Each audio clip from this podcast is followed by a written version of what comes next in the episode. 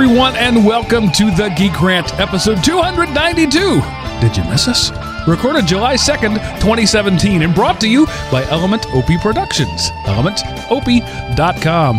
Welcome back, ladies and gentlemen, to the only show on the internet where geeks rant. I am your host, Mark, sometimes known as the Sultan of the Soapbox Cockrell, and joining me this week, as always, are your two stalwart co-hosts, co-hosts, co-hosts, hosts, hosts, Seth, the Gooey Kid Anderson, and Miles, the Oxygeneer Wakeham. Hello, gentlemen.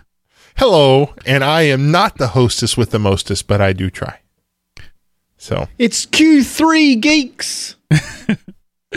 I am a little out of practice, as that intro illustrates. Uh, this is our first show back with you. Uh, we've been gone a month. You haven't uh, missed a show at all.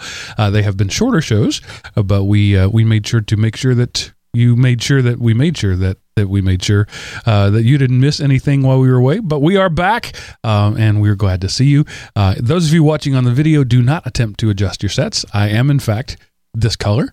Um, my family and I spent the day at a nearby lake, uh, swimming and boating, um, and getting about as sunburned as humans uh, can get. Uh, but in spite of all that, I am here with you because such is my dedication to the Element OP fans. Um, and I'm glad all the mistakes are because you're rusty Mark and has nothing to do with ours. Thanks for taking one for the team. that's right. It's uh, it's all about me. Um, I've always been more willing to take blame and less willing to take credit. That's true. So, uh, you know, uh, Seth, do anything interesting over the last month? I mean, honestly, if I were going to honestly answer that question, I would say no. I haven't done anything interesting. But since, I recognize that as a lead in, I did watch Wonder Woman while we were gone. And I must say, I, I really enjoyed the movie. A Couple of minor continuity problems from um, Batman v Superman. Um, but they were minor. The movie was very, very enjoyable. I I really enjoyed it. I think you need to see it. I like. Um, I don't know how it's going to tie in to the because it's much like Captain America: The First Avenger. Uh, It's you know it's like an origin story that only sort of vaguely tied into the uh, universe they were building, but um, it actually now that I think about it, it was a lot like Captain America. Yes. It was not only Avenger. s- ju- a little bit like it was exact screens for uh, scene for scene reshoot of Captain America: The First Avenger. yeah, just about. I know, but I enjoyed it nonetheless.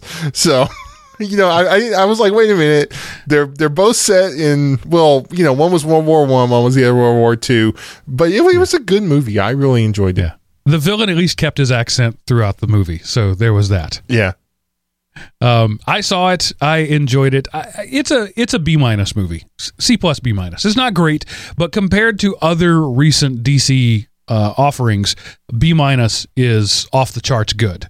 Um, Seth, you were going to rebut. I could see it. Well. I was gonna say I, I can't give Gal Gadot anything lower than an A. Just so, um, but it, it does stand head. I mean, this is a case where being in the DC universe, in one hand, it lowers the quality, but on the other hand, it provides such a bland backdrop for this movie to stand out on. So you ought to give it an A just for busting out of the pack. I don't know, B plus, A minus. like like most recent um, superhero movies, it completely falls apart in the third act. There's a good, good first act. Uh, second act is the pinnacle of the movie, and the third act is just a big ugly mess. Uh, the the big final showdown between Wonder Woman and the the big villain was not only anticlimactic, it was a little silly. Um, but again, B minus C plus movie overall, very enjoyable. I'll buy it. I'll I'll watch it again. Um, uh, my my daughter, uh, only one of my daughters, the middle one, was interested in seeing it. So my wife and my daughter and I went. Um, and uh, from a from a father of daughters perspective, very empowering movie. Uh, that these women can be powerful and sexy without being subservient, and you know, uh, honestly, um, I've of, I've often lamented the fact that uh, superheroines have to go out and fight in a bikini. Uh, but they actually took that bull by the horns early on and addressed it in a in a way that was was satisfying and comical, and I appreciated that. Yeah, Miles, have you seen it? No, I did see the reviews. They, I thought the reviews were giving it really high ratings. Like people would love this movie. It was going to be one of the movies of the year, but not not so much that, huh? Well, you know, i i again, it's all about what you like. If you're if you're a big Wonder Woman fan, um, it's great. You know, if you're a feminist, you can either love it or hate it. Uh, you know, she shaved her armpits, and therefore it's not feminist. Uh, she also single-handedly defeated an entire German army, but you know that's not feminist enough either. So I, you know, uh, it it all depends on what you're going to like. But yeah, it wasn't. Uh, it, it, I think it only was outstanding in the context of Man of Steel and Batman: Dawn of Justice. Hmm. Okay. Well, I might I might check it out. I'm going to look for it. worth seeing. And and I happen to like Bat, uh, Man of Steel. I, I'm like the only person in the country that actually enjoyed that movie. It's uh, I really liked the take on uh, Superman as a first contact film, but it was also a huge departure from the typical comic book film. So I understand why other people didn't like that. Yeah. And Ben Affleck's Batman is the best on screen portrayal of Batman, I think. No question. So, you know, um, That is high praise. I mean, yeah, he he nailed it. I mean, you know, the one thing that held Michael Keaton back the most was the fact that he was Mr. Mom before he was Batman. Right. You know, that kind of forever tainted his, his portrayal, which wasn't bad, really. Um, you know, um, But just that movie, both of those movies were going for a more campy, offbeat feel. It was an, an it was a, an adventure movie, but not just a you know a balls out action film. It always had that you know Tim Burton feel to it. right. Um, so I think that held it back from being uh, all that he could have been there. The Val Kilmer one was so comic book, it was just ridiculous. Although Val Kilmer, I thought was good as Bruce Wayne, he was not as good as Batman. Um, uh, uh, ben Affleck is both a good ba- uh, Bruce Wayne and a good Batman, and it's it's the older, grizzled, you know, forty five year old Batman, and that's what makes it so good. Frankly, Yeah. it's not another origin story. Uh, I thought the Christian Bale Batman was was really good too. Um, The, the character. The whole Yeah. yeah the, the fact years. that the whole you know his whole thing is i'm gonna talk gravelly you know um, that got old it was it was at first it was sort of a gimmick but it's like you know dude you're batman come up with something to disguise your voice other than you just gargling rocks uh, anyway enough about that Have you seen any of the um, funny or die college humor oh yes, yes. Batman's where he uh, he doesn't kill people with with the gun? right Uh, there's just some hilarious stuff in those. So if you haven't seen them, guys, a- after you finish our podcast, you need to go watch one where he uh, trying to convince uh, Commissioner Gordon and um, his girlfriend that he isn't Bruce Wayne and Batman both. I'm sorry, they're they're just funny. You need to watch them. Okay, I'm I've recovered. Right. Mark, you can go on. enough of that and um, that that's uh you know there's a lot more i could talk about over the last month but that's good for now um and miles uh, you're uh you're you're looking to move on into your uh, cord cutting experience a little farther Yeah, I got the um, email the other day from. No, it wasn't an email. I was just searching the web and I came across some link of somebody saying YouTube TV was coming to my hometown in Phoenix. So I thought, oh, I've been waiting for this. That'd be cool. But, you know, they haven't got the Android TV app for it yet. It's still on the Chromecast only, um, which is a real pity. But I was encouraged to find with a little further digging on YouTube, uh, sorry, on uh, Google, that uh, they are about to release the Android TV app for Google for YouTube TV. So when that happens, uh, then that completes my entire cord cutting uh, journey, and I will be 100% cord cut. google has been so uh schizophrenic about android tv i mean uh, one one quarter they'll be pushing android tv and in another they'll completely ignore its existence um, you can't buy an android tv app that isn't running anything you know like newer than honeycomb. They're, they're just all the devices are out there are running slow. Uh, even the nvidia shield which is sort of the the darling of android tv is running an older version of android. It's not um, it's not seven. I'm not even sure it's six. Um, and it's just it's just so weird that the it's it's it's it's android it's google it's TV that it's stuff that they want to do. They had the the uh the what was it? it was called the Google Q was that what it, whatever it was the round thing anyway it was their TV there uh, a couple of years ago that they made a big deal at, at their developer conference and then completely ignored it Google's just weird about um, TV for some reason Well, they've been weird about a lot of things over the years. Yeah, I mean, true. They, they've come out with stuff and dropped it three months later, and they do a big rah rah and get us developers all you know hyped up about something, and then dump it because eh, no longer what they want to do. It, you- you're right. Schizophrenic's a good word for it. It's hard to predict what they're going to do, but. I don't know. This one, apparently, from what I read, it was all about money. They just had to get all of the channels on board and work out a, a remuneration program with them that was going to make sense. It seems like they've done that. They look like they're uh, 100% committed to it. Eh, but tomorrow is a different day. Who knows? There are really three companies that are poi- poised to do this sort of thing, and that's Google, Android, uh, excuse me, Google, Amazon, and Apple. Um, Apple has been flirting with it for the better part of a decade. Uh, Amazon has, you know, made a little bit of noise about it. YouTube, uh, Google is really the first one to actually try to do something, and they've got the the the pockets to, you know, handle the lawsuit stuff. You know, YouTube is you know, uh, pretty much has a an entire building at the Google campus dedicated to lawsuit uh, settling. So, and they've worked that out eventually. Um, so, G- Google is the one who could do this best, I think, uh, way better than Sony. But right now, I think Sony has the best um, skinny bundle digital thing in the in the available today, and and that's that's saying something. When Sony uh, has the best offering and it's not awesome, you know, um, there's certainly a lot of room for Google here. I'm just not really sure what their poi is. You know, is is twenty nine dollars a month or whatever it is going to mean anything to Google in the long run? You are discounting one of the companies, Mark. I'm surprised. Which one? Microsoft. I, I just don't think they're poised to do it. I mean, but I- they're just not. That's because you theirs is bundled up in their Xbox, you know, 3.2 squared because we can't be a number behind PlayStation console, but you know, their Xbox service kind of thing, that's their offering. And I don't know if it's as competitive as Google because this is a world I just honestly don't care about, but you know, I think they um, there are some things that they are doing rather well, but again, it's all it's all bundled up under their Xbox brand. right. I, th- I think that the secret here is that the providers can decouple themselves from hardware, and that would be the solution. So Right. you can kind of watch on anything.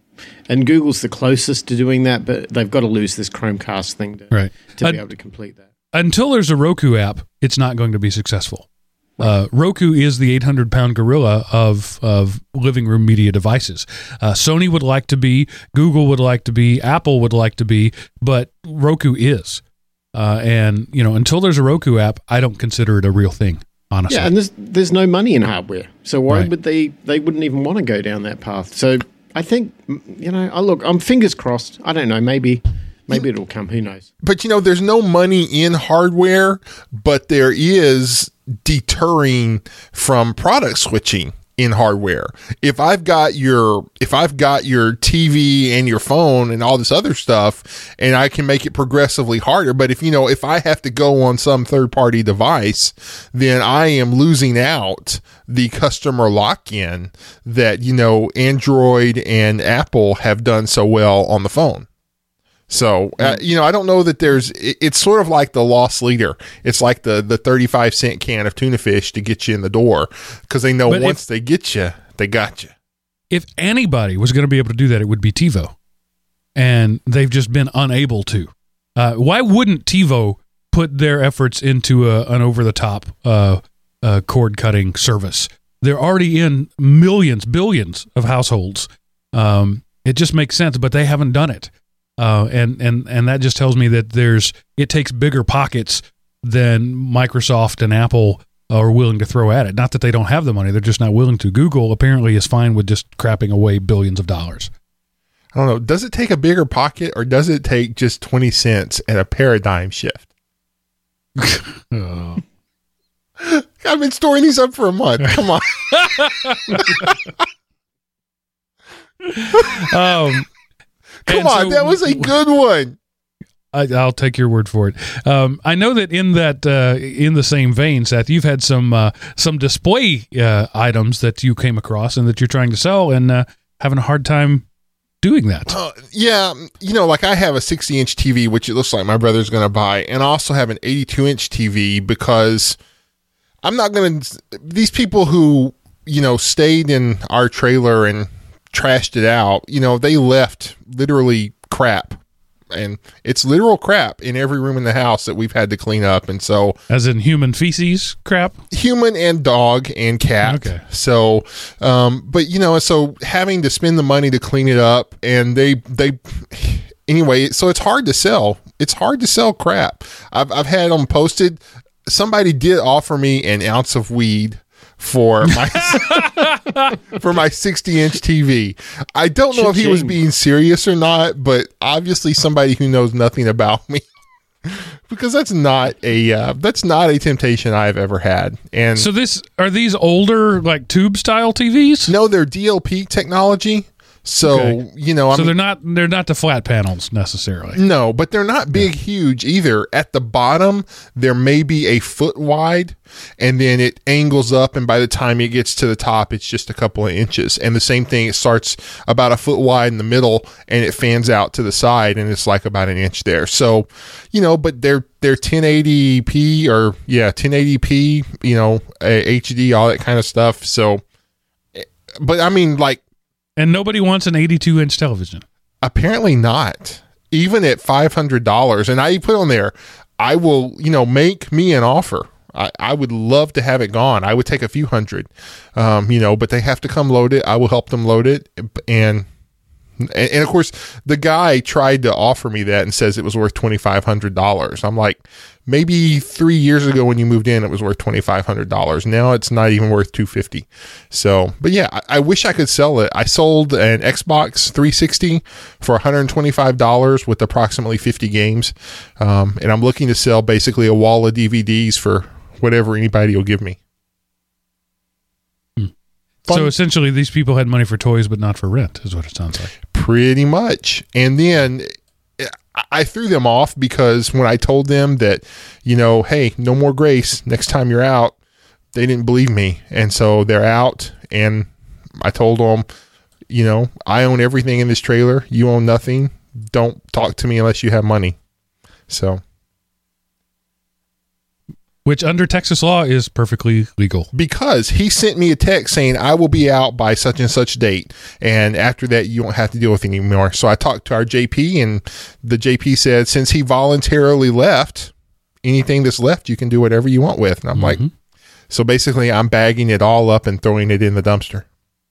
So fun times. Yeah, I found that out in my college days when I moved out, and the slumlord uh, came between loads. Like load one, I was out leaving the house and came back load two, and it was like, yeah, this is all my stuff now. I, what? Really? I said, well, this was the day you were going to leave, and you left. You left the premises, so it's all my stuff. Wow, they have really strict laws about Yeah. that in Arizona. Well, I went and checked on it, and it's like, yeah, you gave him a date and you left the property. There's nothing you can do. Wow. And, you know, of course, he's a giant Richard for doing that, but he was within the law to do it. Not that I had anything of any great value. Right. So it didn't break my heart, but still, it was just a really, I mean, I wasn't behind him on rent or anything. I just told him I was leaving. I was came to the end of my lease and I left. And he seized my property. Yeah, no, this guy was already 10 days late. And and the thing is, he came. I could tell he came because he got some mail. I had opened the door, and it, this was really nice of him. He left every single air conditioner, fan, and light on, and you know, um, for me just to make sure I could see my way around if I ever went inside. But I had opened the door and, and stuck the mail in it, and I came back, and so he showed up sometime during the night and took it, but didn't see fit to take a lot of clothes or any other personal effects. So. Just weird Change people. the locks, man. I did. Change the locks. I changed. The, I did. I changed it, and I'm in the process of throwing stuff away. Fun times, woohoo! So uh, being a landlord, not all it's cracked up to be. nope, I don't know how you do it, Miles. Hats off to you, man. Oh, it has its moments, mate. I mean, I've, you know what it is. I got I got a really good attorney, and he's he wholesales business. So it's really ex- very inexpensive to use them, and if you know how the law works and you just provide everything pre pre uh, uh, verified to them, then you don't have to deal any of it with any of it. But it took me years to get to the point where I worked all that out. Yeah. All right. I, there's a moral in there somewhere. Uh, don't be a landlord unless you have a lawyer. Well, Really? you know, maybe you know, we were trying to be nice to the guy, and of course, he was all trying to act brokenhearted. And I finally shut him up when I said, "We spent more on utilities in that trailer than you've ever paid me for rent. So shut up. You owe me money." Um, but anyway, I, I could turn this into the you know, Seth is tired of being nice to people show, but I just, I, I just, I don't understand the mentality of a person. It's we've talked about this before. It's the difference between a broke person and a poor person. That is a total poor person mentality. When you've got an 82 inch TV and an Xbox and you can't pay your bills, mm. that that's a broke person mentality. I mean, a poor person mentality. It's okay to be broke, just don't be poor. yeah, Oh. Okay. Moving on along, we do have a little bit of feedback uh, from our uh, listening audience.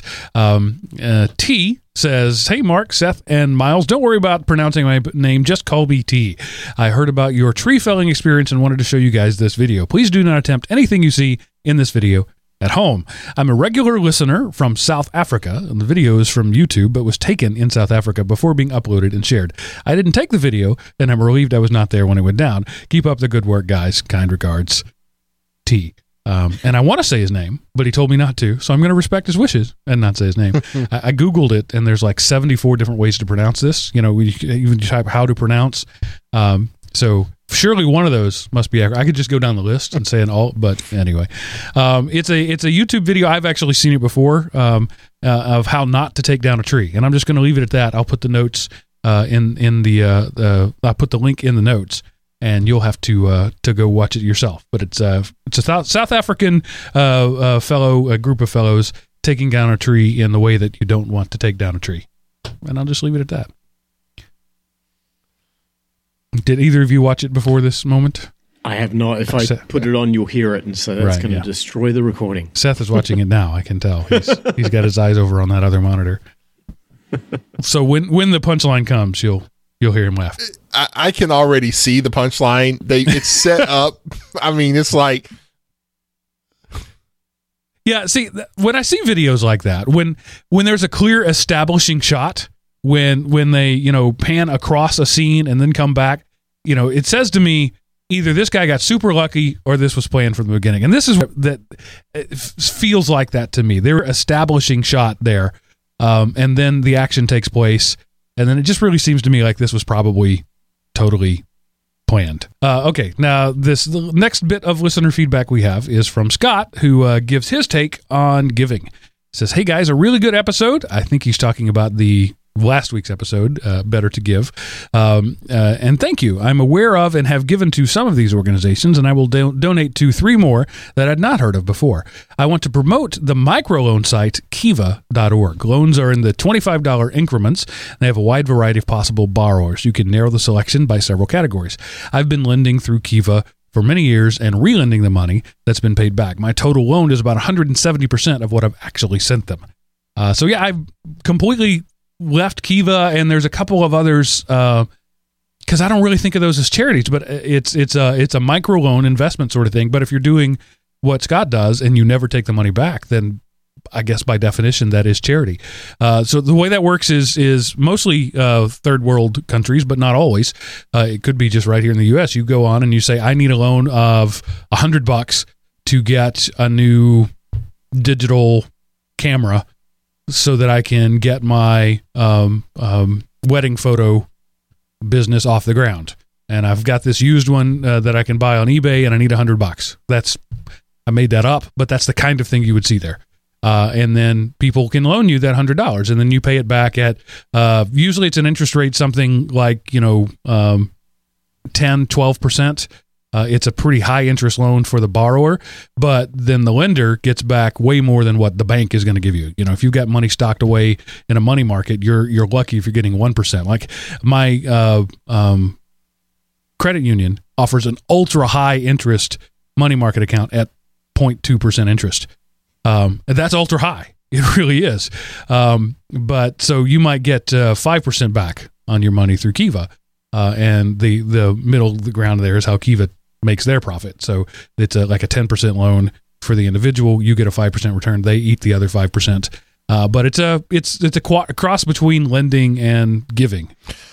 I thought Kiva was the one that was like really there was almost no interest, and um, that set it apart from the other ones.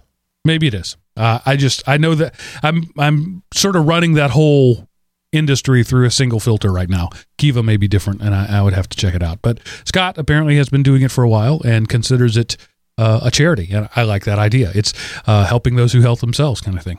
Yeah, well, Yeah, I like the recycling of the money through it. That sounds really good. Right. and it is a five hundred one c three. So Okay. So they're not making any money. They they're obviously taking some amount of money because there's operating cost, but they're not profiting from it.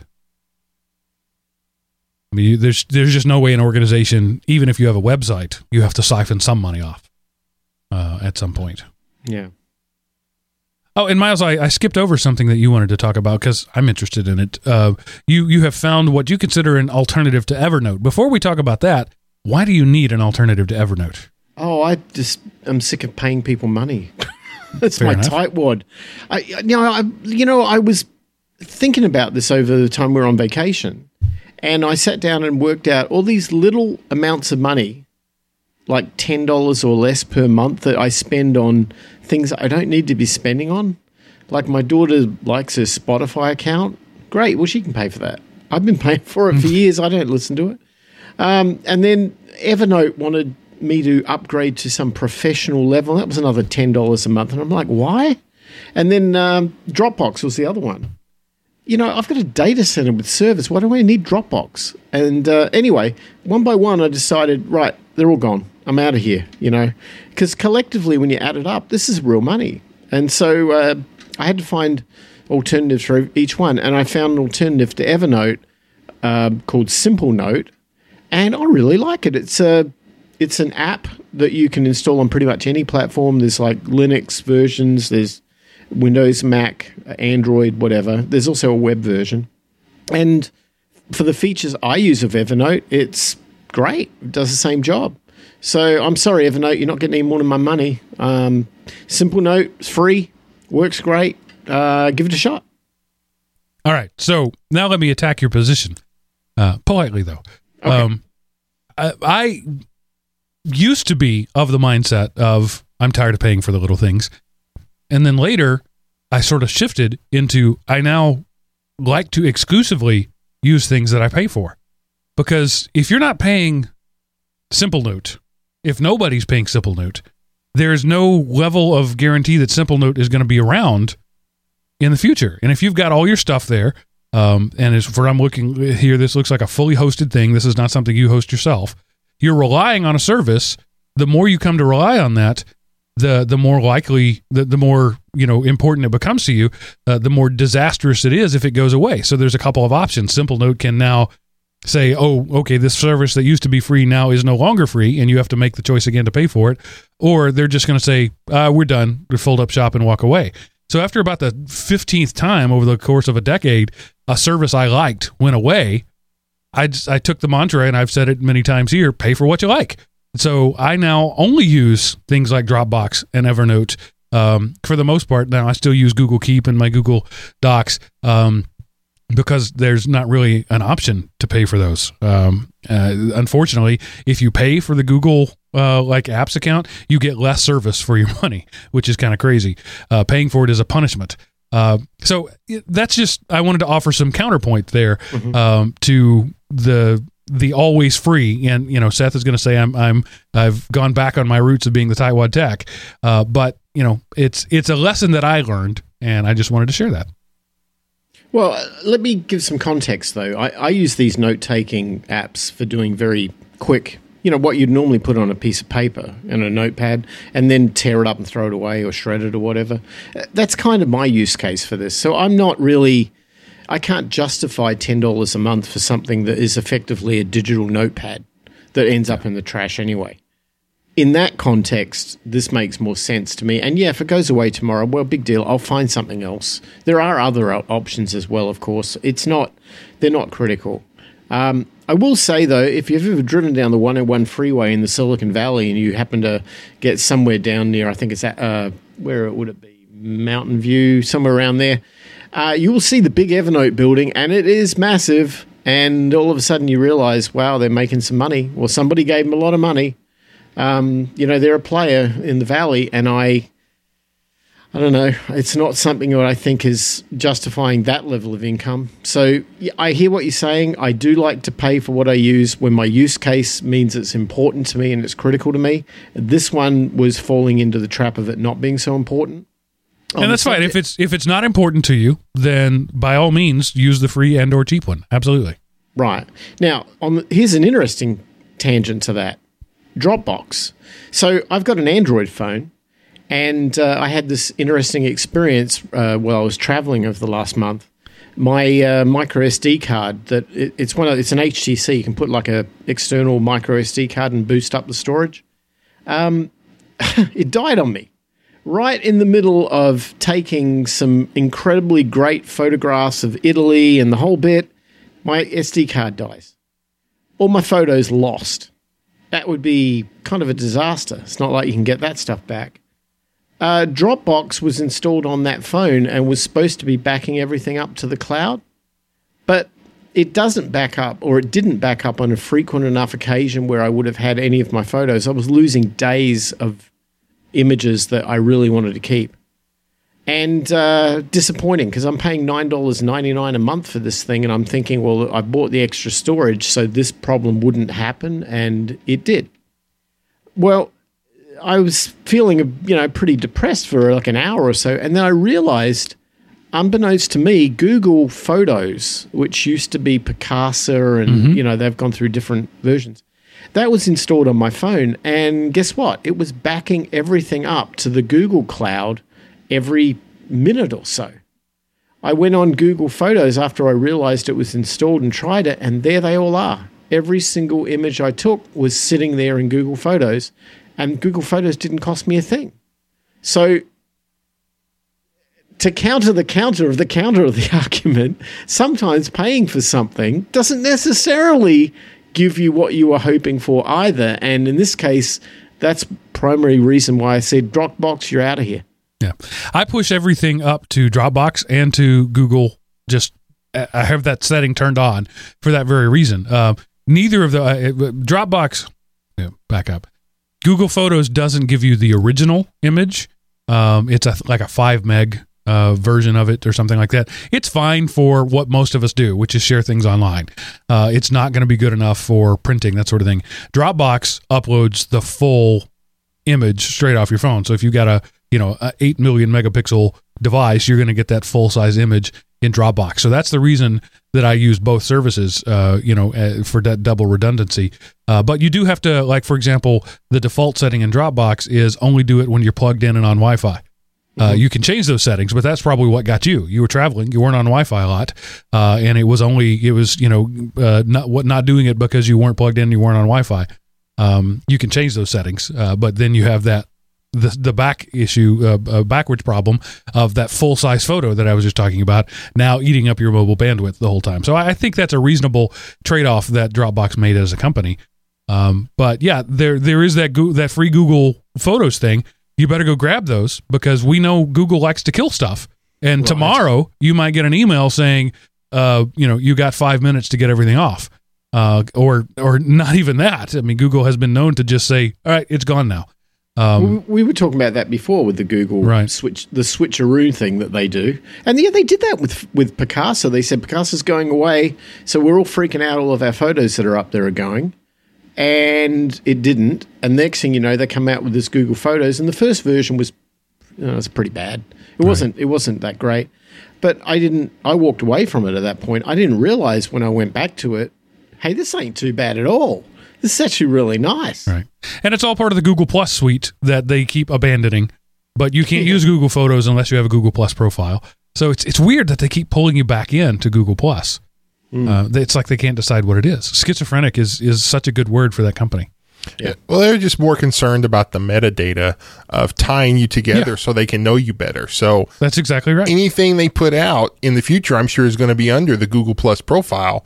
So they they can know you that much better and just convince you that you don't really need to think or learn for yourself because you have the Googles.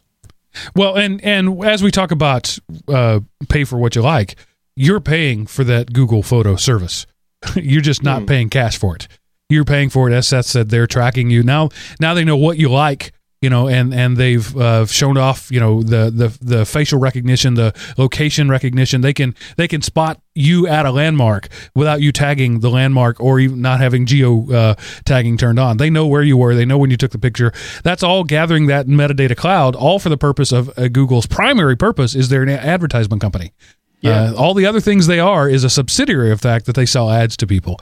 So you're paying for that service. Absolutely. It's so true. I you I was sitting at a you know um, just an outdoor cafe somewhere in Siena in Italy, just having lunch with the family, and uh, I took some photos because it was a really picturesque area. And next thing you know, I've got Google shooting me messages to my phone like, "We see you're at this restaurant," and I'm like, "Am I? I guess that's what it's called." Um, would you rate the quality of the restaurant? Would you allow us to use these photos to show this restaurant off? I'm like, well, I guess maybe that's my payment, right? Right. It's, it's sharing that information. Yeah, and you are paying a price, and and you just got to recognize what it is. Uh, Dropbox, for example, uh, doesn't do that same level of tracking. They do some level.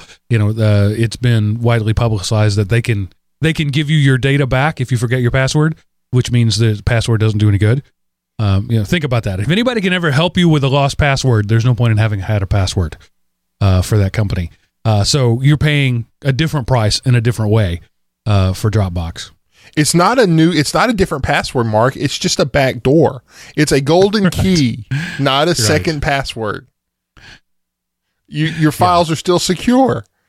And you know, talking about the sale, like I went and got my haircut today, and the barber, the I go to Sport Clips, and they were like, uh, "You need to sign in on this screen," and it asks for your like your cell phone number. So of course I use my home number, and then the next screen says, "You know, you can't go on unless you click this box that you allow us to send you text messages from time to time." And so I'm like, "Sure, text away to my landline as much as you want," but you know, they were like, "I mean, I just I hate that," and they're like trying to pump you for an email address so they can spew Right. spam because I don't want that crap. And it, but you know, I I pay for the haircut. You got my money. Quit trying to make me pay again. Right. Uh, but you know, you would pay more for that haircut were it not for those ancillary ways that they draw revenue.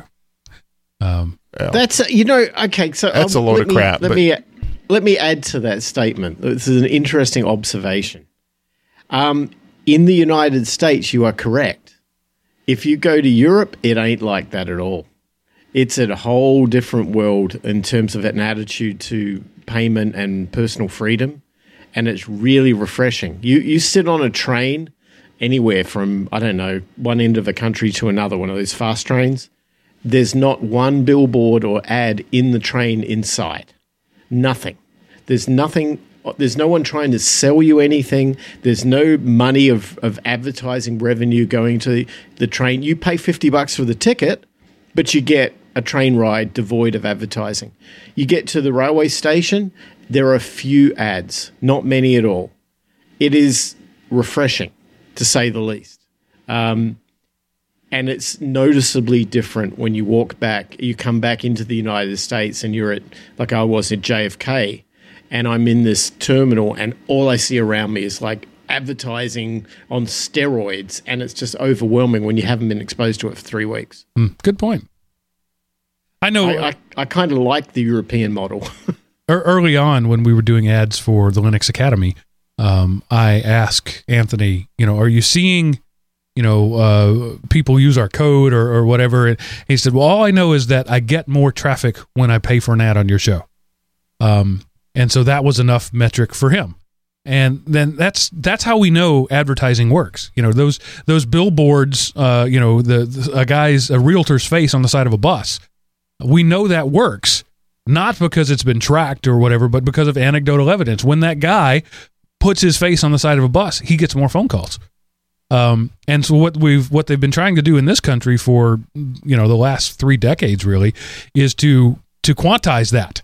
We want to know exactly who we call, uh, who calls because of that billboard and why, so that you can not that they can spend less advertising dollars, so that you could target your advertising dollars. That's why, you know, for example, the Super Bowl ads are so expensive because they work, and they know that uh, you know at, at any point in time, a third of the country is looking at that screen for those few hours uh, on that one day. Uh, so that it's a it's a good time which you know you're going to get an audience there, and that's why uh, Google's targeted ads and other people's targeted ads they want to know where to spend the dollar. Um, if if they're not if that dollar is not going to work on the millennials, we're not going to spend any money on millennials, but we're going to spend it on you know if we're selling Depends, we're not going to target millennials.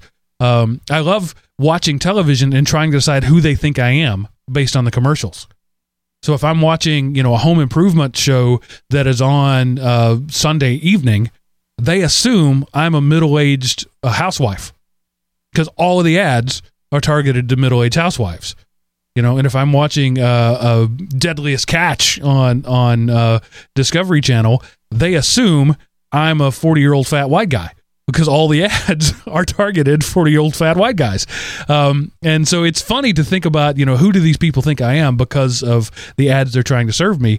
But it's all such a big, you know, throwing uh, darts at a dartboard and seeing what happens. And and p- companies like Google and you know uh, others like them are rushing to be able to give that pinpointed uh, data because if they can get the you to spend their money, the advertising money on them, then they win.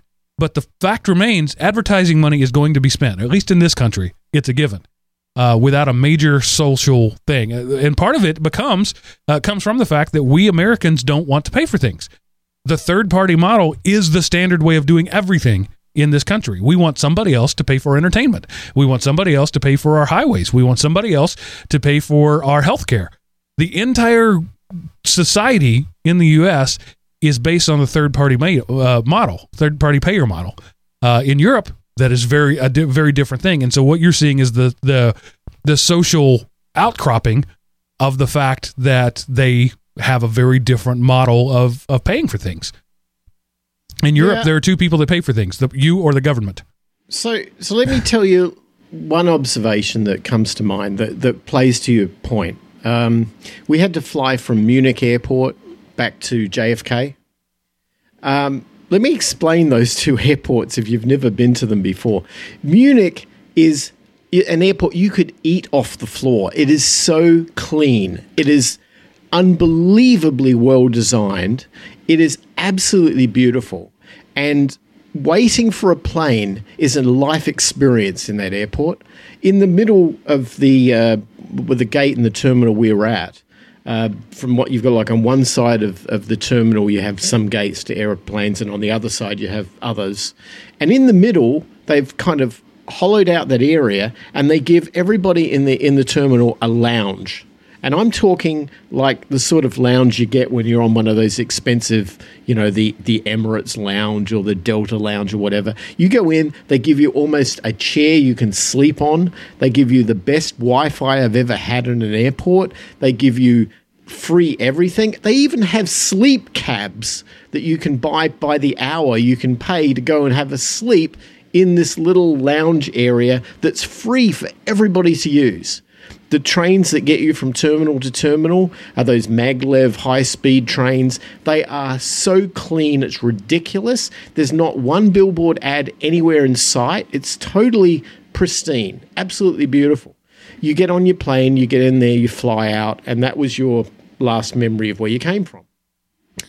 Okay, you land at JFK, and I don't mean to single JFK out, it's one of the largest, busiest airports in the United States, but it's a zoo. I mean, it's a crazy zoo. I've never seen anything like it in my life. The line for a US citizen to get through that airport took us two hours. I felt like I was on one of those Disneyland rides, mm-hmm. you know, mm-hmm. where you're waiting. This took two hours to get through that line and this is after you go through the electronic, you know, passport recognition and they take a photograph of you and the whole bit. And then after you get through that airport, you eventually have to take a like this this maze of trains and, and walkways and inside and outside to get to the terminal that connects to your domestic. And when you're waiting in the domestic, we had a five hour layover. It is there's nowhere to sit. Everything's broken. Everybody's just falling on everybody else. It's twenty two dollars for a hamburger. And I turn on my Verizon, which I pay for on my phone to get some internet. I turn it on 21k per second speed. Wow, that's so fast. Oh, it is. and it says it's 4G, by the way, but it ain't 4G because it's overloaded. It's like, okay, if all of this advertising is generating all this revenue, how about you fix the infrastructure with the money? But no, it's not. It's not going into where it needs to go and and that's where it, I think it's breaking down. Well, see, that's because we allow them to get away with that behavior. They are conditioning you to jump on their Wi-Fi so you can be charged yet again, but they can get away with it because well you know we provide the 3g and if you have that it's just enough to to tick you off and make you mad. It's like, you know, yeah, I am yeah. I'm so close to buying a new laptop and loading it with like five or six virtual machines and have a different VM for each email and then just have whenever I just want to surf the web and not sign in as anything, I'll use the main thing because I'm so sick of this targeted advertising that shows me something I bought 2 years ago but they keep hey, do you want to buy another whatever? Do you want to buy, or I looked at something because of whatever. I accidentally clicked on a link because I'm using touch. And when I went to scroll, I instead I clicked on a link and hey, do you want to buy mega tampons? And I'm like, no, that was in a news story. Leave me alone. And so I'm just, like I say, okay. I'm so sorry. Miles, I, I'm, I'm going to ask you to conjecture here. Mm-hmm. Um, uh, what, what do people of Munich call themselves? Munitions? I mean, uh, Bavarians. huh? Bavarians. Bavarians. Okay. So yeah. is the Munich airport nicer because Bavarians take better care of it or because they have better staff maintaining it? Both. Uh, there's an attitude of people are extremely respectful to everybody around them. Uh, they're extremely disciplined in the, and I don't mean that in a negative way. I mean that they they seem to be extremely well mannered and they pick up their trash and they put recycle in the recycle bin and they do all the things they're supposed to do. Oh, There's the no humanity questioning about that. I know it's nuts. I mean, who would do that? No, apparently they, they, do that, and as a result, you get a beautiful airport. So I would posit that the the coarsening of the culture as we've we've seen in the U.S. And by the way, I love that this was the rabbit we've chosen to chase. We have this entire page of notes. Sorry, Seth, we're not going to get to news. Um, uh, but anyway, that's just one of the things I love about the show. I would I would posit that the uh, the coarsening of the culture and the mindset that somebody else is going to pay for everything are one and the same. That the the concept of individual uh, responsibility um, is tied to both of those things. I'm not responsible for paying for my whatever, for my music, for my entertainment, for my food, for my health care. Uh, therefore, I'm not responsible to take care of anything. It's somebody else's responsibility. Um, and the the way you fix that is is it's got to be a cultural shift, but it's got to start somewhere. And I think when you know until uh, American parents start teaching American citizens the concept of individual responsibility, um, there has to be some other thing to do it, and and pay for what you like is a much simpler one sentence way for me to say make America great again by by individualizing your own sense of responsibility, and if pay for what you like uh, is a step in that direction. Yeah, I think that you're right. I mean, when people throw trash on the floor because they think they can get away with it or they think that it's okay because somebody else did it or they, their parents never told them not to do that. You know what? That gets on my shoes. I don't like that. Stop doing that. But no, if I if I kick up a fuss about it, then I look like the bad guy. Right. And so, you know, th- that's wrong. I should be not looking like the bad guy. I should be allowed to kick a fuss up about it, and that person should never do that ever again. Like if you're in a store and uh, there's a toddler throwing a temper tantrum, and the mother looks around and says, I'm sorry. You know, I'm apologizing for my child's behavior. That is entirely the wrong thing. Um, you should be sorry. But the person who should be sorrier is the child who's disrupting it. You don't. You, what you're saying is, I'm sorry that I'm not going to improve your experience anyway. I'm sorry that my child is ruining your experience, and I apologize for the fact that your experience is ruined. I don't want your apology. I want your discipline. I want you to deal with your child. And and and before I start getting email about uh, uh, kids with special needs and autistic kids, whatever, yes, that is a very small subset of the population for which spankings doesn't don't work. But for the other ninety nine point nine eight percent, a good old whop on the backside will stop that tantrum right there, and you won't have to apologize to anybody, including your kid, because he deserved it. Yeah, I, I I think actually that's more. Uh, you sound more like a European with that attitude. that's, that's, that's exactly. You know, and here's the crazy thing that I noticed. Uh, you know, it is when you travel and you come back, it's you get that A B view, right? And you see things that you don't normally see. You realize things that you just get used to living in the United States, and then they don't appear, and you're like, oh yeah, I remember that, right? Um, but what's really bad is that we've got really, really, really well misbehaving leaders Yes. And so as a result, they put a cultural push down to everybody else that it's okay to trash talk and it's okay to disrespect and it's okay to have road rage and it's okay.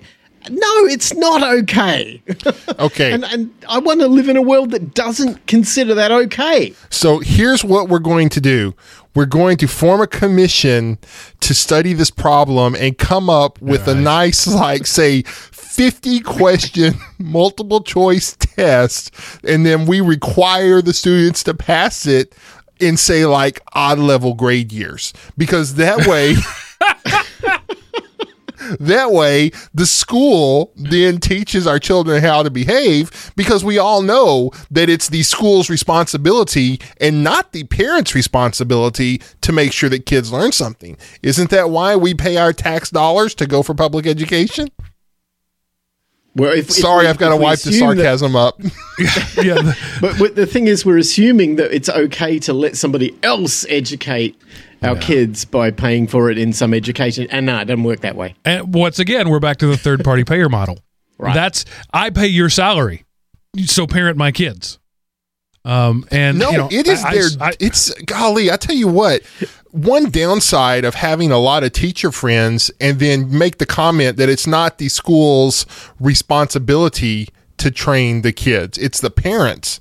You know, it might be the school's duty because you ship them off, but it's the parents' responsibility to make sure they're trained. And you know, if if if you're working three jobs so you can have a boat and have an 82 inch television uh, in your uh, in your main room and a 60 inch TV in your bedroom and a wall full of DVD games and another wall full of Xbox games, and you know maybe your just as a priorities. theoretical example. Theoretically, that could cause problems in your house. So, and and in, if it causes problems in your house, enough houses and you affect society.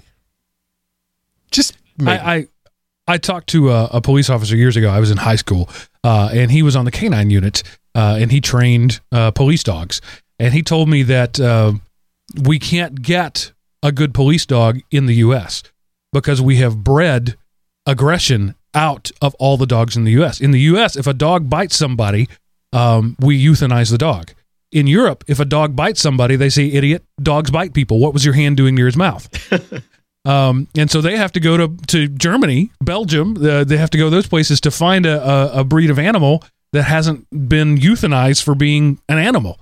Um, and it, it, I hadn't made that connection until just now, but that's exactly what we're doing in this country. We shout down anybody who who has you know any concept of of personal responsibility, and you know in a sense we socialistically uh, euthanize that uh, strain, and so we're getting what we're what we what we deserve. Yeah, you're right. You're right. And and here's the thing: we we also loved using twenty word or less catchphrases for everything. Sometimes even less than that. Um, 140 characters, general- or it's not true. there you go 140 characters right? If if the concept of what we call political correctness has gotten to the point where it's just a joke and nobody really play but the problem is that there's it's not a, a pendulum that swings from one extreme to the other. It's not like political correctness is really bad so let's all be politically incorrect. No let's be real people and be nice to each other and let's have some empathy with somebody else's position. But at the same time let's not devalue our own position in doing that. Otherwise we have nothing to talk about. Um, um, you know, we one thing we should not expect is that people be adults and learn to just keep their mouth shut when somebody says something they don't agree with. You know, I mean, who would want a world where somebody where a fat person could endure being called fat without feigning and posting a blog ranting um, about how mistreated they were in the world? So fat person if you're fat it's because you go to krispy kreme rather than the gym. And yes i know for 0.075% it's a you know a chemical imbalance but for everybody else you know, quit drinking diet sodas and going to Krispy Kreme and supersizing your uh, Big Mac meal, and then you wouldn't be fat. But again, You know what's funny? and I'm fat. I mean, this is a fat person saying this, so shut up with your social shaming. So okay, And listen, I'm not I'm not skinny at all, but I'm I'm sitting at this uh, table in Rome, and a waiter comes up to us. We ordered food, you know, like spaghetti or whatever, and then it comes around and says, "Would you like dessert?" And of course, my wife wants to have some gelato or something, and so she's there, and we get to the dessert menu, and I'm like, he gives it to me, and he and I said, "Oh, I'll probably have some cheesecake," and he looks at me and he goes, "No, you're too fat." I'm No, like, I love it. seriously? okay, dude. but he was having a joke, you know, and I and it was funny. I didn't have any problem with that. But that's that's, the Italian way, you know. go up to a commissioned uh, retail salesperson and say, um, "Hey, where's your uh, fat people section?" And they go, "Big and tall." I said, "No, I'm not going to buy anything unless you call it fat people section." and then they're like. "Uh, uh, well, uh, you can't say fat because that's offensive, but you want to make money, and I'll walk out if you say big and tall. And you know, I, of course, no, I would never do. I, that's exactly, I think, what I'm going to start doing all the time now. It's funny. yeah, and it's and, and if you have that, uh, uh, we've transitioned again. Excellent pivot there.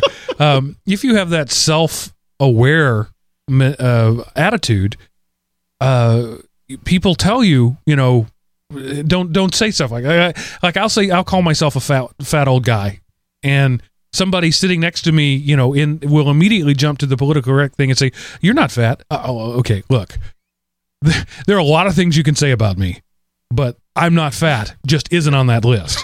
and let's just be honest here. And uh, it's like I had. Okay, I'm a racist. Let's just go ahead and get this out in the in the open. Uh, I was sitting in a in a room with like uh, 14 people. Um, the average distribution was something like uh, you know seven whites, two Indians, one Hispanic, and one black. It was something like that. And somebody was trying to point out to me the black woman in every other possible term you know with the with the with the scarf you know with the blue she's she's kind of tall and and she's got shoes on and and was trying to use every description possible other than the black woman. That woman over there who happens to have dark skin. That's the one i'm talking about. And so once i finally realized who they were talking about i said the black lady? And it was like shh. I'm sorry. Is it a secret? Does she not know she's black? Is are we not allowed to say that um, and it's just that is that political correct mindset. It's so ridiculous that you can't refer to, you know, there's lots of descriptions you can use about me. Um, uh, white guy with a beard probably is not the best, most effective one because you're going to hit a fairly large percentage, particularly among millennials these days. But, you know, really tall guy, that's going to narrow it down. Really fat guy, that's going to narrow it down.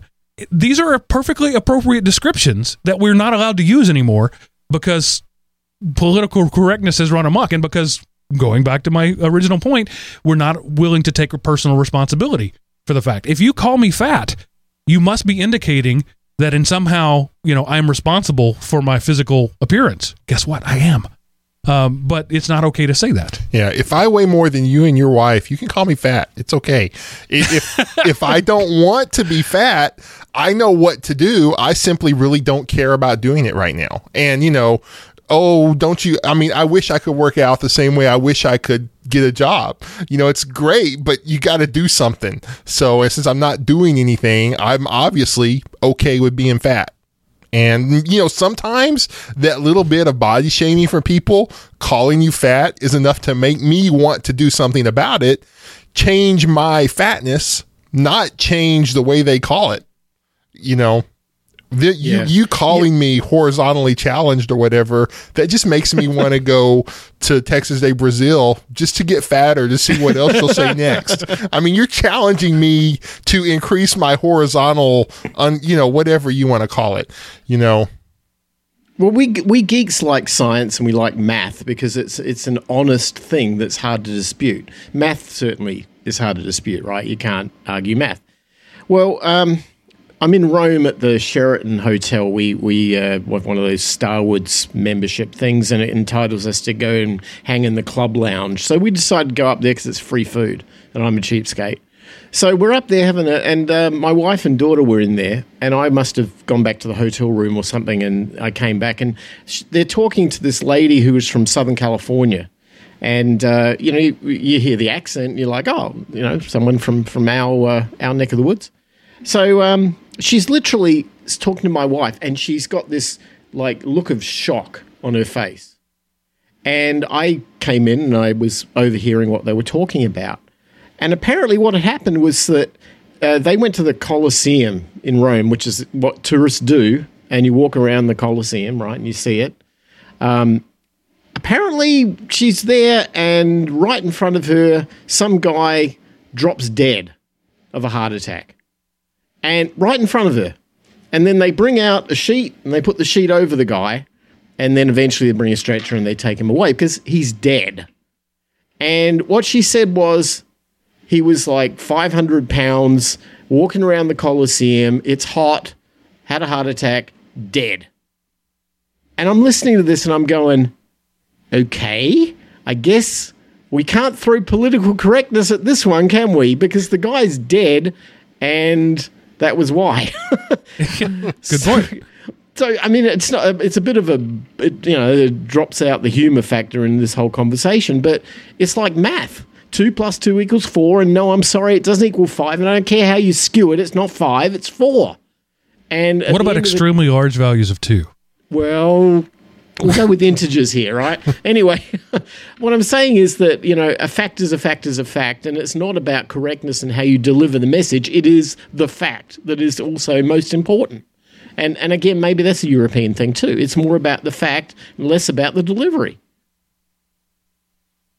Anyway, I had to add that in. Yeah. I, I was I was looking for some way to to to tie a bow on this, but I I, I, didn't- I can't come up with anything other than there. When you travel, Miles, and as you're seeing it, you're not just seeing different landscapes and different architecture. You're seeing entirely different cultures, entirely different mindsets, entirely different sets of of social heritage. Um, and I think one of the the things that we could probably all benefit from is a little more of that. Mhm. Um, move move from one place to another. Maybe you can't afford to be sitting in the Munich airport or in a cafe in Paris, um, but you could certainly afford to you know read a book, uh, invest in some literature written uh, by uh, a European, a, a, Parisian, a German. Uh, these things will expand your understandings of not only other cultures but maybe of your own cultures. And some of the best ways to see what's wrong with your own culture is to understand another culture. Yeah, it's true. It's you have to have a wide point of perspective that comes from so many different cultural places. There are, there are over 200 member states in the United Nations. We're one of them. There's another 199 or more that are not the United States that we can go and visit. We're, we've got the wonderful world of transportation and technology available to us, even if it means getting in a car and going to Mexico or go to Canada or whatever. It's not that hard, but just getting that exposure to how other people think and how other people act and how their culture works. And then you come back and you go, I can see some value in that, or I don't agree with that, or at least when somebody says to me, uh, topic A, I you know they talk about something, my frame of reference is wider because I can see that frame of reference from different cultural angles that I was not aware of and and that alone is the main reason why I spend so much of my time traveling. Um, and and there's so much of the world I haven't seen, and I want to see it. And I know obviously we've got listeners from South Africa and all over Europe and so on who have their their take on it and possibly our take on issues that we see are of interest to them because they're not hearing it from their local area. They're hearing it from, you know, a bunch of American guys. And and that's great. So everyone wins. But yeah, you can't you, you need width as much as you need focus and, and depth on a topic. You need to have perspective that comes from width, and most of that comes from travel. No, I mean, I totally agree because as you travel, you realize that a lot of the truth you know is bound up in your culture and what you and then you intermingle your culture with truth and then you realize wait a minute why do I believe that? I thought it was true, but the only reason it's true is because I'm living in the southern United States, you know, and then it kind of helps you understand what is truly true, what's universal truth versus cultural norm. And if you don't have any experience to a different culture, you'll never know that. Right. It's, Seth, one of the statements you just said there is something that I say a hundred times a week around my house. You said, "Why do I believe that?" I, if I never teach my children another thing, I want them to be able to answer that question about everything. I, I'm asking them a hundred times, "Why do you think that? Why do you believe that? What is what is the truth about that? What? Give me a reason for that." Or we'll look at something like um, my oldest daughter. I've I've been um, it's selfish in her motives, but it works out. Um, she wants me to build her a rabbit hutch because she wants a rabbit and she's found this rabbit rescue thing where a lady is is holding a, a rabbit, but not until she gets a hutch built. Um, and I'm like, okay, I'm happy to do this, but I've got this this uh, kitchen island that I've been working on for your mom for uh, well, probably not working on. It's been taking up space in my shop for a long time, and I've already missed Mother's Day. Uh, her birthday is coming up next week. I need to get this finished. If you will help me with this, then I'll work on your rabbit hutch for you, and we'll get it done. So she's been in the shop with me uh, and it's been awesome. I've I've been getting to spend some time with uh, with my daughter, and, and we're actually getting some work done. But every step of the way, I'm asking her. You know, she's I'm I'm trying to teach her about the tools and about the techniques, but I don't just tell her what. I ask her why. Like for example, my table saw, um, like many table saws, it has a switch that you have to pull up to turn on and not push down. And I ask her, can you think of why the switch would have to pull up to turn on? Almost everything else, um, you know, you you would push down or you'd push a button. And she thought about it for a minute. She said, So you can't hit it accidentally and turn it on? Bingo. It, it takes an intentional act to pull a switch up.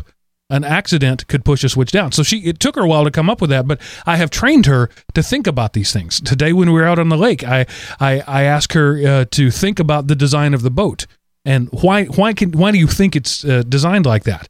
And she'll come up with something sometimes is right sometimes is not but i try to lead her in that direction.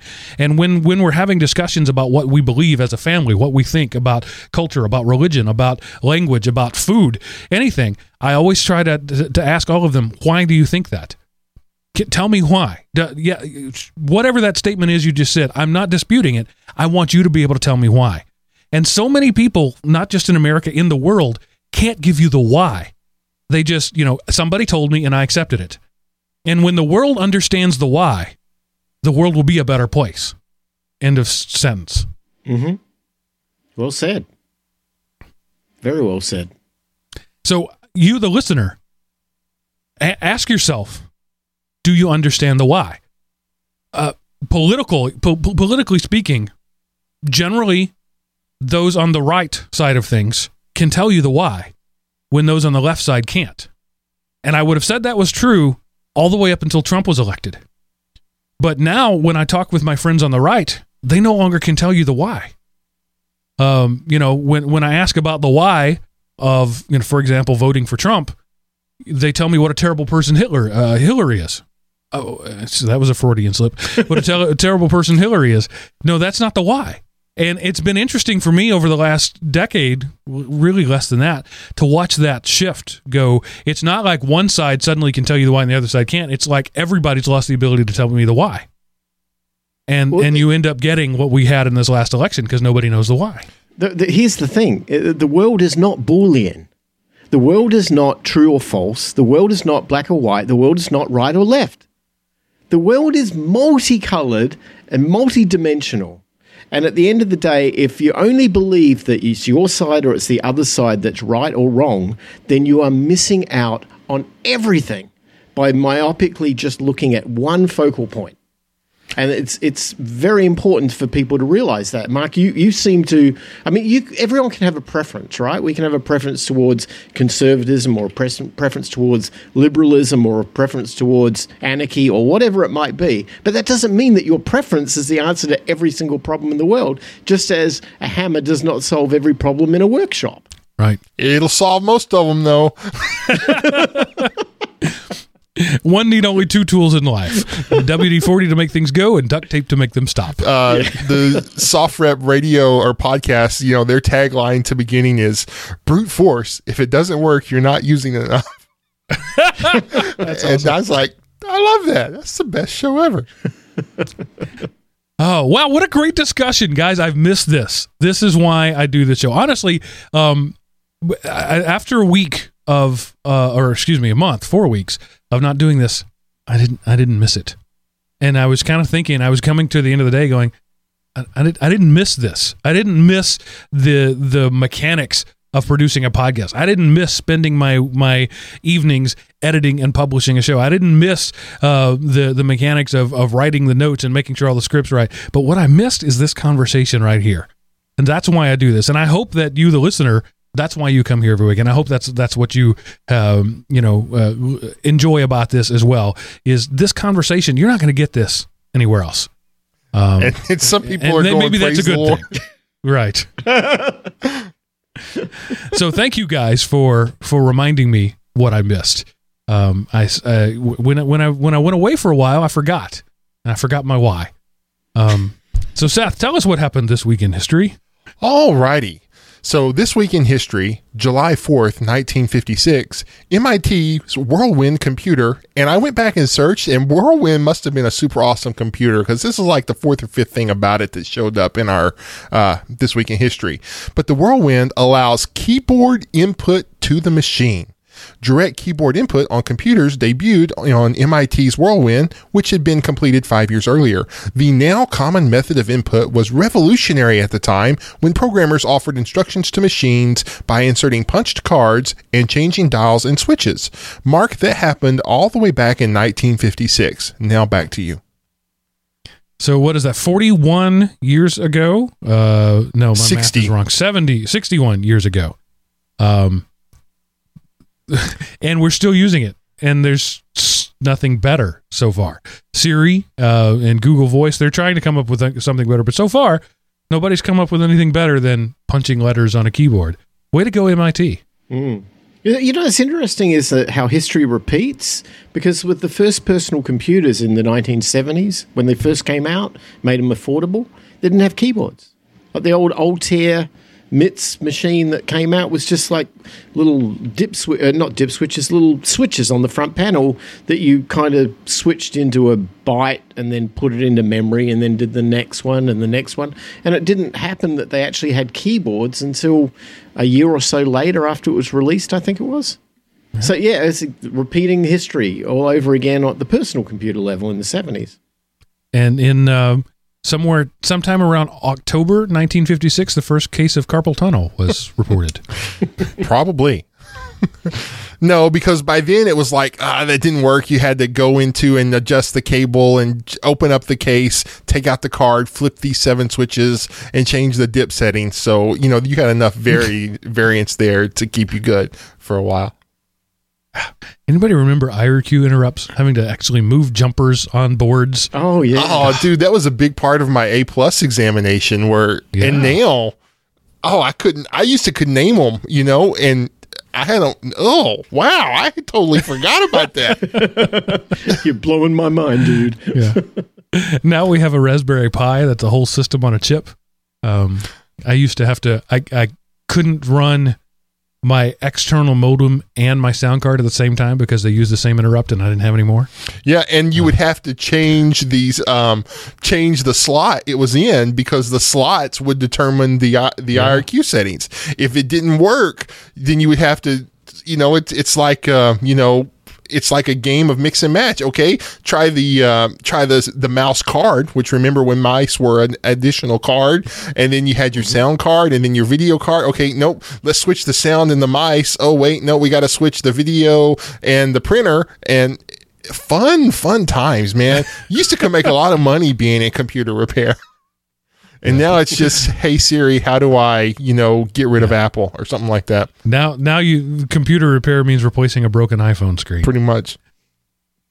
All right. Uh, I hope you enjoyed this uh, return to form. I certainly did. Um, and before Seth brings us his show closing spectacular, I will tell you how you can contact us and give us feedback. Go to elementop.com uh, and click the contact us button at the top of the page. Answer the world's hardest captcha. Fill out the form there. That sends me a message. It gets priority in my inbox. Uh, or you can send an email to geekrant at elementop.com. We'll all three get that. Or you can leave a voicemail at 559 I am Opie and uh, your voice can appear right alongside ours on the show. Now, Seth, what do you have to lower my productivity this week on a holiday week already uh, so that you look like a be- better hiring option? Okay, this could really do it. This is seat14c.com. And here is the prompt. At 4:58 a.m. on June 28, 2017, passengers on board ANA flight 008 en route from Tokyo to San Francisco are cruising at an altitude of 37,000 feet, approximately 1,500 nautical miles off the west coast of the United States, when the following apparently unremarkable incidents occur. 26A, earbuds in, mouth open, leaning against the window, shifts in her sleep. 4C, halfway through the first episode of Westworld, is slightly confused, and 19B coughs. Almost a non cough, as if simply pretending to cough. ANA Flight 008 then passes through a temporary wrinkle in the local region of space time experienced inside the cabin has a barely perceptible bout of turbulence. Beverage services continues uninterrupted. The in flight movie glitches, then resumes. As the Boeing 777 descends through the clouds for its approach into San Francisco Airport, only a few of the passengers suspect they have arrived at the wrong destination, which is incorrect. Sort of they have arrived at San Francisco International Airport on June 28, 2037. The wrinkle has transported them 20 years into the future. And so you go to this website, there's these different seats you can click on, and some of them are open. It's kind of like a contest to write science fiction short, short stories about time travel. And I've only read a couple of them, but they're kind of interesting takes on what happens if you suddenly find yourself 20 years into the future. One, what does the future look like? How do you deal with it? It's kind of just like up to the writer on what aspect they want to um, address.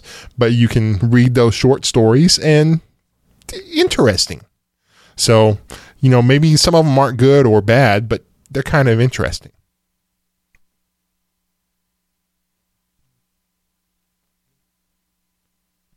Are you still there? Did I lose you? All right, I tried to wait him out. I couldn't do it. We as if on cue. Um, it's 8 p.m. Central Time, and Oh, it we is. lost Seth. It's exactly on the again. dot. Yes, Man, you can set your watch by it. yeah, it's amazing. uh, so Okay, am I back now? We'll- oh, I'm not even gonna edit that out. I'm just gonna leave that. the the The mystery of the future. Will we figure out why Seth loses his connection every night at 8 p.m. Central Time? I think he's Um, back. Yeah, Is well, he's back? back in in the Hangouts, but so there we go. Uh, welcome back, Seth. It's it's eight o'clock. I told uh, I forgot about that. Man, I Yeah. crap. It, well, basically, I just read kind of the prompt of what happens. Um, right. Yeah, we got we got most of it. Okay. it. So that does sound interesting, uh, and uh, soliciting people to write their own. I, I did want to follow up very briefly. Um, the uh, Fill the Oceans app, that or website that you talked about, God. sometime in one of our pre-recorded. I don't remember which one it is.